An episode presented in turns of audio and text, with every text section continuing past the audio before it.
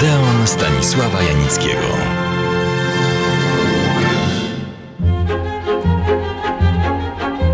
Świat, życie ludzkie, zarówno w skali makro, jak i mikro, pełne jest paradoksów. Dziwnych i zaskakujących, czasami zabawnych, ale równie często smutnych czy wręcz tragicznych. Świat filmu, bo wszak ten nas interesuje, też obfituje w tego typu sytuacje, zjawiska.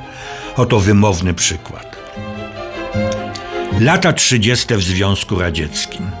Zbrodnicza kolektywizacja, uprzemysłowienie przeprowadzane haniebnymi metodami, coraz mocniejszy i rozleglejszy, obejmujący wszystkie warstwy społeczne i grupy narodowościowe terror.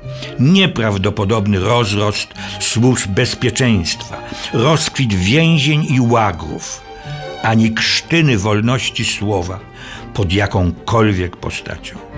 Centralny i jedyny punkt dowodzenia, jednoosobowy i nieomylny, nie liczący się z nikim i niczym.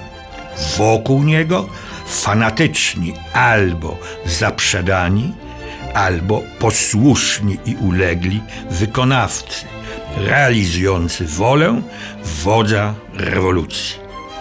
Jak wspaniale pokazał ten czas i to zjawisko, oczywiście w kostiumie historycznym, wielki Sergiusz Eisenstein w swym wiekopomnym dziele Iwan Groźny. Wojna już się skończyła, ale terror wzmagał. I my, jak wiele innych nacji, byliśmy mu poddani. Wracam do lat 30. Głównymi tematami kina radzieckiego tamtych lat były przede wszystkim tradycje walki rewolucyjnej bolszewików z jej wodzem i Leninem na czele oraz patos nowych czasów, czyli wspomniana kolektywizacja i industrializacja. Oczywiście od tej jasnej strony. Na uwagę zasługuje zaledwie kilka filmów. Wyłamujący się z tego schematu, wstrząsający film Bezdomni, mówiąc ogólnie o dzieciach ulicy. Film Czapajew sławił wprawdzie jednego z czołowych dowódców Armii Czerwonej, ale czynił to z umiarem i dowcipnie. Dziełem nieprzeciętnym, choć zrodzonym z zapotrzebowania politycznego, był Aleksander Newski, Sergiusza Eisensteina, ze znakomitą muzyką Sergiusza Prokofiewa. I na tym mógłbym poprzestać, gdyby nie to, że zacząłem przecież od paradoksów. Otóż w tym trudnym, coraz bardziej ponurym, przerażającym czasie powstały dwie komedie – które po dziś dzień są pokazywane i śmieszą widzów.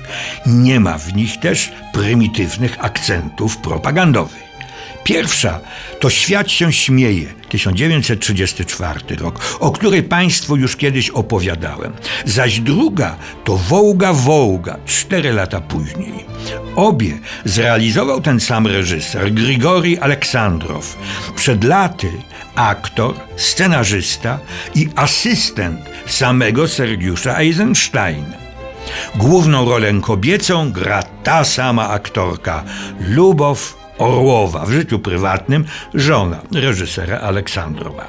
Muzykę, bo to komedie muzyczne, napisał Izaak Dunajewski, kompozytor nadzwyczaj popularny i płodny, autor setek piosenek, ale pisał też dla filmu, estrady i teatru. Uważany jest za twórcę jazzu rosyjskiego. Głównym bohaterem komedii Świat się śmieje jest pastur z nadmorza czarnego, który, wielce utalentowany, gra najpierw dla swojej trzody, ale odkryty przez pewnego profesora i ekscentryczną, snobistyczną pannę z dobrego domu, robi oszałamiającą karierę jako skrzypek. Głównym bohaterem komedii Wołga Wołga jest prowincjonalny urzędnik, działacz, który otrzymuje zadanie zorganizowania zespołu muzycznego na konkurs twórczości amatorskiej w Moskwie. Płynie on więc wraz z zespołem Wołgą do stolicy. Aleksandrow Poznał amerykańskie komedie podczas pobytu w Stanach Zjednoczonych i w samym Hollywoodzie. To, co tam zobaczył, przystosował do warunków radzieckich. Konstrukcja obu filmów jest przejrzysta i konsekwentna. Gagi z najlepszej półki amerykańskich komedii. Aktorzy dobrani bezbłędnie. Akcja toczy się w zgodzie z najlepszymi wzorami. Jest wartka, przykuwa uwagę, dozuje napięcie, bez przerwy zaskakuje, kluczy i prowadzi oczywiście do happy endu.